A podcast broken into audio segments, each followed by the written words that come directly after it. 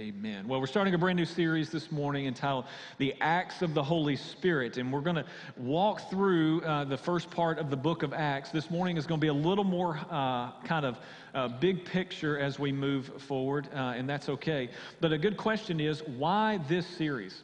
Why are we talking about the power that we need to live the life that we want? Why are we doing that? Uh, that's a really good question. Uh, I would say this I would say we will never live the life that Jesus died for us to live and we will never be eternally effective in the way that we can be until we understand the power and the role of the Holy Spirit in our life and we embrace the Holy Spirit in our life. I believe that for us to be the people that Christ died for us to be and to do what it is that He called us to do, we have to understand the Holy Spirit. Now, some of you grew up in a religious system to where the Holy Spirit maybe was talked about a whole lot. You may have even grown up in a church where maybe the Holy Spirit was even abused in some ways, meaning people would say, Hey, the Holy Spirit told me to tell you this or that. Then you felt obligated to actually do this or that.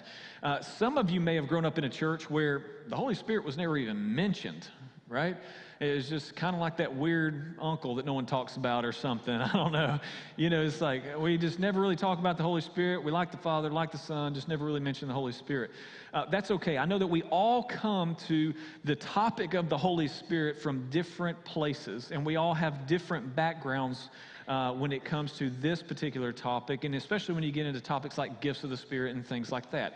I get that. What I want for us is I want us to have a healthy view of the Holy Spirit. I want us to have a healthy biblical understanding of who God the Holy Spirit is, the third person of the Trinity, and how he works in our lives. Now, we're not going to say everything there is to say about the Holy Spirit in one series. You can never do that, but we're going to say a whole lot, and I'm very excited to get started. And here's how I want to start.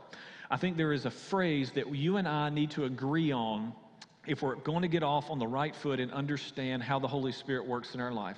And that phrase is simply this it is that I need a power that is greater than myself to live for God. It's that simple. I need a power that is greater than myself to live for God. The truth is, you and I, as human beings, we have a whole lot of obstacles. A whole lot of obstacles. And most of them have to do with us. But there are internal obstacles, external obstacles. We have obstacles, physical obstacles, mental, emotional, spiritual, behavioral obstacles. We, we have so many things that are roadblocks in our life from being uh, the people that God has called us to be and therefore doing what God has called us to do. And, and the truth is, we need a power that is greater than ourselves if we're really going to live for God. Not just believe in, in a God, not, not just know some things about God, but if we're really going to live for God, we need a power that's greater than us. And that's where the Holy Spirit comes in. What the Holy Spirit does is the Holy Spirit encourages, equips, and empowers believers so that the reality and reign of God is revealed through them in the world. The Holy Spirit encourages us, equips us, and empowers us so that the reality of God, who God is, who His nature is, and then the reign of God, the kingdom of God coming on earth as in heaven, is revealed through us in this world. Now, if you just back out uh, and you look at where's the Holy Spirit appear in Scripture, you got to go all the way to the very beginning. You go to Genesis chapter 1, verse 2, and there we see that the Holy Spirit was involved in creation, the creation of the world. Genesis 1, verse 2, it says, The earth was formless and empty, right there in the beginning, and darkness covered the deep waters. And the Spirit of God was hovering over the surface of the water. So, right there in the beginning, you actually see both Father, Son, and Holy Spirit in the beginning, in the book of Genesis, God creating the whole world out of nothing. But not only do we see the Holy Spirit involved in creating the world, we see the Holy Spirit involved in creating you and me and every other human being. That's why the book of Job says in Job 33 4, the Spirit of God has made me. He made me. And the breath of the Almighty gives me life. So not only is the Holy Spirit involved in creating the whole world, the Holy Spirit is involved in creating you and me. Now, as we get started with this series, I want to give you three truths about the Holy Spirit so, so that we understand kind of a historical timeline and where we are right now. And I want to start here. I want to start with the fact that, yes, we see the Holy Spirit involved in creation, we see the Holy Spirit involved in creating human beings, but also Point number one is that God promised to give this Holy Spirit that we see in creation, that we see in creating humans. God promised to give me the Holy Spirit. And God promised to give you the Holy Spirit. We see this through the prophets over and over again. They talk about a day that's coming when the Messiah is going to come. He's going to do what only He can do die for our sins, raise, be raised for our salvation. And then God is going to pour out His Spirit. He's going to do something supernaturally in His followers by the power of the Holy Spirit. For example, Ezekiel 36, 26, and 27 says this God is saying, There's coming a day, and I will give you a new heart, and I will put a new spirit in you. I will take away your stony, stubborn heart and give you a tender, responsive heart. God says, This day is coming. In history, it's going to come. He says, And I will put my spirit in you. But notice why. I will put my spirit in you so that, so that you will, number one, follow my decrees, and number two, be careful to obey my regulations. Now, uh, those two things are very important. What God says is there's coming a day when I'm going to put my spirit in people. It's not just going to come upon people, I'm going to put my spirit in people, and it's going to mean two things. Number one, you're going to be able to follow, meaning you're going to be able to walk with God in a very close and intimate way. But not only that, you're going to be able to obey my regulations, meaning we're going to be able to do the work of God in a very unique and empowered way. It is we are walking with God and we do the work of God. And God says, I'm going to put my spirit in you so that those two things happen in every single person's life. Now, here's the thing about walking with God and doing the work of God. When we, we're talking about walking with God or do, and doing the work of God, both of those things go together. They must be put together and they must not be separated. So many times we separate them in, uh, in our mind. We say things like, you know, I just need to work on my walk with God. And so I'm, I'm going to, you know, not do very much. I'm not going to serve in any way or I just need to work on my walk with God. Or sometimes we, we neglect our personal walk with God and we just serve, serve, serve, serve, serve, thinking that if we do enough good things, then maybe God will be pleased with us and everything will be okay. These two things go together. Both walking with God and then doing the work of God, but they are grounded in the relationship that we have with God. So the prophet Jeremiah in Jeremiah 31 33, he says this. He says, But this is the new covenant that I will make with the people of Israel after those days. He's talking about after the Messiah comes and him sending the Spirit. He says, I will put my instructions deep within them, and I will write them on their hearts. Notice he's back to talking about hearts now. Then notice the next line I will be their God. Notice the word be.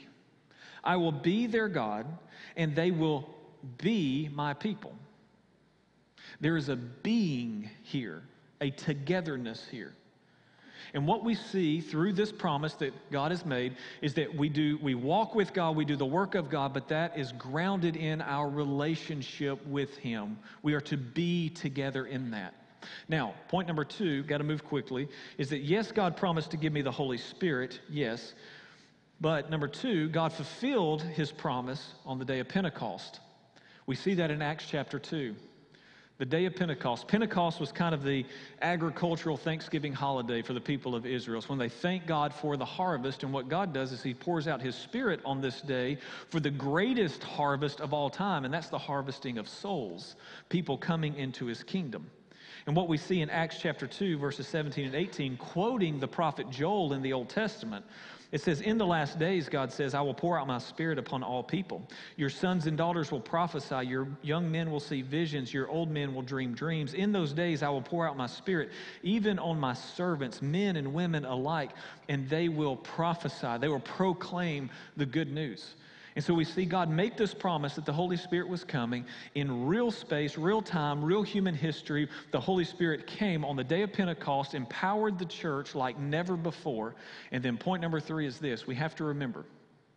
We have to remember that God gives the Holy Spirit to every believer. You see, this outpouring of the Holy Spirit that we see on the day of Pentecost was not just a one time thing. God puts the Holy Spirit in every single person who believes in His Son. Every single person. I get that from Ephesians 1 13 and 14. It says, And now you Gentiles, meaning non Jewish people, now you have heard the truth. You have heard the truth, the good news that God saves you.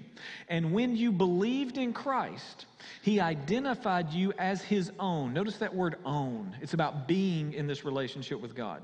He identified you as His own by giving you the Holy Spirit, whom He promised long ago. Notice there's the promise again. He promised this to us long ago, and now it has happened when we believe. The Spirit is God's guarantee that He will give us the inheritance He promised and that He purchased us to be His own people. What Ezekiel was talking about, what Jeremiah was talking about, what Isaiah was talking about, what the prophets were talking about is now come to pass for every single person who believes. And He says He did this so that we would praise and glorify Him. So, what we see is God made a promise. I'm going to give you the Holy Spirit. The Holy Spirit is going to reside within you so that you can walk with me and do the work that I have for you that's grounded in our relationship together. We're not just mechanical robots. No, it's built on relationship. God started that, delivered that promise the day of Pentecost, and now it's for every single believer, you and me included. Now, the question is how does the Holy Spirit empower me? What does that actually mean? What does that look like? All right, so to answer that, I have six points. You're welcome. Hope you ate lunch. No, I'm just kidding. We'll move quick.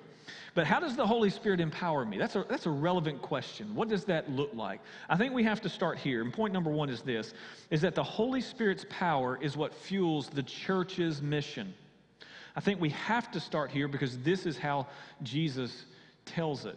You know, the Luke wrote Luke and Acts, right? And if you look at the end of Luke, in Luke chapter 24, verse 49, Jesus is talking to his disciples, and he this is after death, burial, resurrection. He's telling them what is about to come.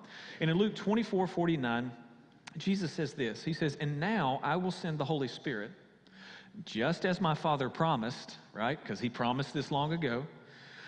But stay here in the city, that's Jerusalem, until the Holy Spirit comes and fills you with power from heaven. Notice the word power. And that's my question. How does the Holy Spirit empower us? So Jesus says at the end of the Gospel of Luke, the Holy Spirit is going to come and fill you with power. What we see at the very beginning of the book of Acts is that Jesus expounds on that in Acts chapter 1, verse 8. And in Acts chapter 1, verse 8, again, talking to his disciples, he says, But you will receive power, there's the same word again. You will receive power when the Holy Spirit comes upon you. And here's why, and you will be my witnesses telling people about me everywhere in Jerusalem, throughout Judea and Samaria, and to the ends of the earth. Jesus says you're going to receive the Holy Spirit. It's going to empower you to be witnesses, meaning to tell people about Him everywhere you go, all the way to the ends of the earth. And so, the first thing we have to understand about the Holy Spirit is the Holy Spirit's power is what fuels our mission as the church. Every believer is called to be a part of a local church, a community of faith. This is how God set it up, not me. He called us to live in community with other people. The problem is sometimes you have Christians who don't want to be in community with other people, so they want the power of God, but they want to divorce that from the people of God. And we have to understand that the power of the Holy Spirit flows in our lives in powerful, powerful ways when we come together and we're living on mission in the world. And we have to remember that it's God's mission, it's not our mission. Right? God gave us this mission. It's God's power, not our power. And He invites us into this, and that's when it becomes our mission when we own it in that way. But the Holy Spirit fuels the church's mission. Point number two is this is the Holy Spirit's power is what I must rely on when I feel weak. Have you ever felt weak? I'm the only one. Yeah. You ever felt weak? You ever felt like, man, I would really like to step out in faith in some way? I'd really like to do something for God. I'm just not sure I can. I think we've all felt that way at one point or another. All of us. You know, that's exactly how the Apostle Paul felt. It's exactly how he felt. You know, whenever we think of the Apostle Paul, you know, there's this image in our minds many times. He's this big, strong, strapping guy. That's actually not what we see from Scripture. That's actually not how he describes himself. In places like 1 Corinthians chapter 2. In 1 Corinthians chapter 2, he's writing to the church in Corinth and he says, I came to you in weakness, timid and trembling. Does that sound like self confidence to you? There's no self confidence in Paul, none whatsoever. And I think we have to have some healthy self confidence, absolutely, sure. But, but, but actually, if you have too much self confidence, that could be dangerous, very dangerous. And Paul said, Listen, when I showed up in Corinth, I came to you in weakness, timid, and trembling. And then he says this My message and my preaching were very plain. What Paul is saying is, I'd have made a horrible TV preacher. I wouldn't have done well on the internet. It was very plain. He says, rather than using clever and persuasive speeches, which is what people still like today, right? Entertain me. He says, I relied only on the power of the Holy Spirit. He said, That's what I did. I was weak, I was timid, I was trembling. I didn't try to show off. I just relied on the power of the Holy Spirit. You know, I told the staff this week whenever we serve people, whenever we do ministry, we're either going to try to wow people or win people. Same thing is true for you and me, anybody who serves in ministry. We're either going to try to wow people so they love us, or we're going to try to win people to Christ. We're going to try to entertain people so that they will love us, or we're going to try to be empowered by the Holy Spirit so they'll love Christ. It's really the only two options. It's either going to be about me or it's going to be about Him. It's going to be about you or it's going to be about Him. And in those moments, though, when we're weak, when we don't have self confidence, when we're trusting in and relying on the Holy Spirit, that's actually when we're the strongest. Because we stop trying to do it in our own power. We stop trying to do it in our own wisdom, which we never could to begin with anyway. Sometimes uh, people will ask me questions like, you know, what, what is the mark of a mature, a maturing Christian? You know, the more I think about that, what does it mean to be a mature Christian? Uh, the more I think that it's about, being a mature Christian is about understanding it's not about you. It's just not about you. It's about God and it's about those that he is, He's trying to save right now. And our job is to bring those two together. And we feel so weak whenever we do that, and that's okay. The, the Spirit is the one that empowers us to live on that mission, He fuels it even when we're weak, and especially when we're weak. Point number three is that the Holy Spirit's power is what assures me that I'm on the right path. When I'm walking in the power of the Holy Spirit, He's the one that assures me that I'm on the right path. When we're talking about walking with God, doing the work of God, in both of those areas, God the Holy Spirit helps us know this is where you need to be serving. Things are going good. Your heart is oriented toward God. 1 Thessalonians 1 5, Paul said these words. He says, For when we brought you the good news, it was not only with words, but also with power. With power. For the Holy Spirit gave you full assurance that what we said was true.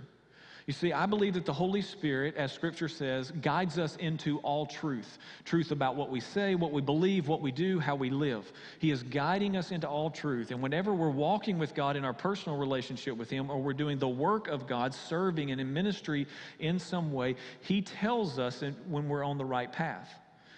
He confirms that for us. He gives us that assurance. Now, that doesn't mean that ministry is not hard. That doesn't mean that your relationship with God is not ever hard.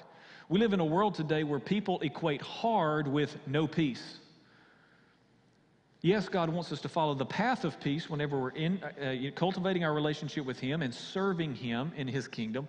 Uh, but just because things get hard doesn't mean that there's no peace in your life. See, what happens is sometimes in life we're walking with God and we get off the path and we feel no peace, or we're serving in some way and we, we start backing off that in some way, or we fail in some way or we don't do that in some way and we feel no peace, that's when we need to listen. But what can happen is that over time, if we don't listen to the Holy Spirit when He is nudging us in our life, when He's leading and guiding us in our life, we can actually become numb. And we start trying to find supplemental peace in our life to make us feel good and feel okay about ourselves, even though we may be walking in disobedience whether it's not serving or whether it's not cultivating our relationship with Him. But just because things in life get hard does not mean that you don't have peace. Again, sometimes we think if things get a little hard, if there's a little bit of conflict, and oh, maybe God doesn't want me to do that. Oh, no, that's why God gives you peace, because it gets hard, right? Whether it's cultivating your relationship with Him, there are times that's confusing. You don't understand it all. You're trying to figure something out in prayer, or you're trying to serve in some way. It gets hard, but God gives us peace. and assurance that we're on the right path as we continue to follow Him. Number four, the Holy Spirit's power is how people see Christ through me. We see this all throughout the book of Acts, over and over and over. We see Christ on display through broken people. You know, if, if, if, it was just up to us to show the world Christ, at best we would give them limited, inaccurate, distorted images of Christ. At best. At best. But when the Holy Spirit comes into play, when the Holy Spirit's power is working through us, that's when people actually see Christ for who he is. Paul put it this way in Romans 15, 18, and 19. He says, Yet I dare not boast about anything, anything, except what Christ has done through me. Do you see that? Paul says, I'm not boasting about anything that has happened except what Christ has done through me. Notice there's so, no self promotion right there in Paul right? No self promotion in the kingdom. He said, I'm not going to boast about anything except what Christ has done through me. Now, notice what he says bringing the Gentiles to God by my message and by the way I worked among them. He said, Yes, I had a message, and yes, I worked hard among them, but notice what he says next. They were convinced, Paul says, not by the message, my feeble message, not by what I did. They were convinced by the power of miraculous signs and wonders and by the power of God's Spirit. He says that's how people are convinced. See, the Holy Spirit helps other people see Christ through us, through our walk with God, and through the work we do for God and for others when the Holy Spirit empowers that, that's when people actually see Christ. We can't do what we do, serve in the ways we serve, give in the ways we give, do anything, anything in our own power. We're too weak, we're too feeble. But when we're empowered by the Holy Spirit, people do not see us, they see Christ in us. And when people see you serve, the question is do they say, wow, what a servant? Or do they say, wow, what a Savior? That's the question. That's a tough question. But we want people to see Christ through us. We want Him to get the credit, Him to get the honor, Him to get the glory. And we want people to see Him and Him alone. Number five is that the Holy Spirit's power is activated by my faith is activated by my faith. You know, sometimes we live life and it's kind of like, que sera, sera, whatever will be, will be, you know, which can be a very unhealthy way of living, by the way. To the point where we can say things like, well, whatever happens, it just must be God's will. We have to be very careful, careful with that. Because we are called, and we see it over and over in Scripture, to take steps of faith. Let me, I love this passage in Galatians 3 5. Paul says, I ask you again, does God give you the Holy Spirit and work miracles among you because you obey the law, meaning you obey a moral code, in this case, the Old Testament? He says, Of course not. It is because, the reason why God gives you the Holy Spirit, the reason why God works miracles, it is because you believe. You believe the message you heard about Christ. That's why. It is your faith. It is what you believe. That's where God shows up. You see, we are called. We are called to step out in faith. And when we step out, God shows up in powerful ways. So many times we just say, God, you, you assure me you're going to show up and then I'll step out. That's not stepping out in faith. If we're going to rely on the Holy Spirit, we have to understand that it's our job to step out there and then watch what God does when God shows up. I've had p- countless people over the years tell me, I never thought I could lead a small group. I never thought I could work with kids. Never thought I could work with students. Never thought I could go on a mission trip. Uh, several years ago, I, I took a guy on a mission trip. He said, I never thought I'd go on a mission trip in my life. I got him on a plane, I got him in South America. And we get down there, this big successful man, made a lot of money, brilliant mind, brilliant engineer. We get down there, and about day three, he breaks down, sobbing like a baby, just blown away at how God was using him and what God was doing. Among those we were serving. It's amazing what you see when you take that step of faith and you step out there and then you see God work in powerful ways because He shows up by the power of His Holy Spirit. Number six. Number six is that I have the power I need to do the mission I have been assigned. You need to say that to yourself about three times a day. You have the power you need to actually do the mission that God has assigned for you to do. You do. You do. I know you doubt it, but you do. When Paul wrote to the church in Corinth, 1 Corinthians 1, he says, You know, you have every spiritual gift you need. Every one of them. As you eagerly wait for the return of, of our Lord Jesus Christ, He will keep you strong to the end. He will do it, He says so that you will be free from all blame on the day when our Lord Jesus Christ returns. He says, You have every spiritual gift you need to that church. I think the same is true for here, and I think the same is true for you. You have exactly what you need. If you are a believer, you have the Spirit of God living in you, you have everything you need. You have all the time that you need. Last time I checked, we all got the same amount every single day. You have the understanding that you need. You have the resources that you need. You have the power that you need to start. And whatever you need along the way, as you're walking with God and doing the work of God, God will supply that need too. He will. But you have everything you need to do what it is that God has called you to do. To live out the mission He has placed before you. And what we see throughout the book of Acts is the church believed that. And they stepped out. The Spirit empowered them, and the world has never been the same. I want to close with this question as the worship team comes up.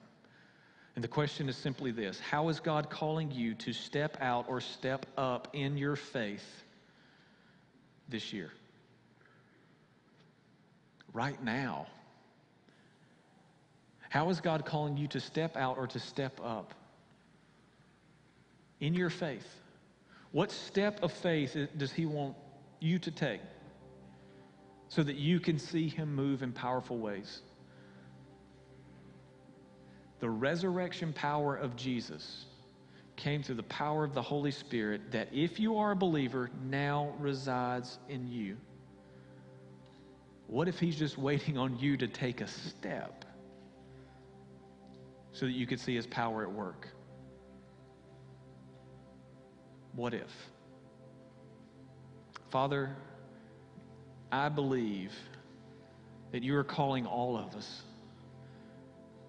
to step up, to step out in some way. I'm not sure what that means uh, for everyone. But God, I pray that you would give us the courage to do just that.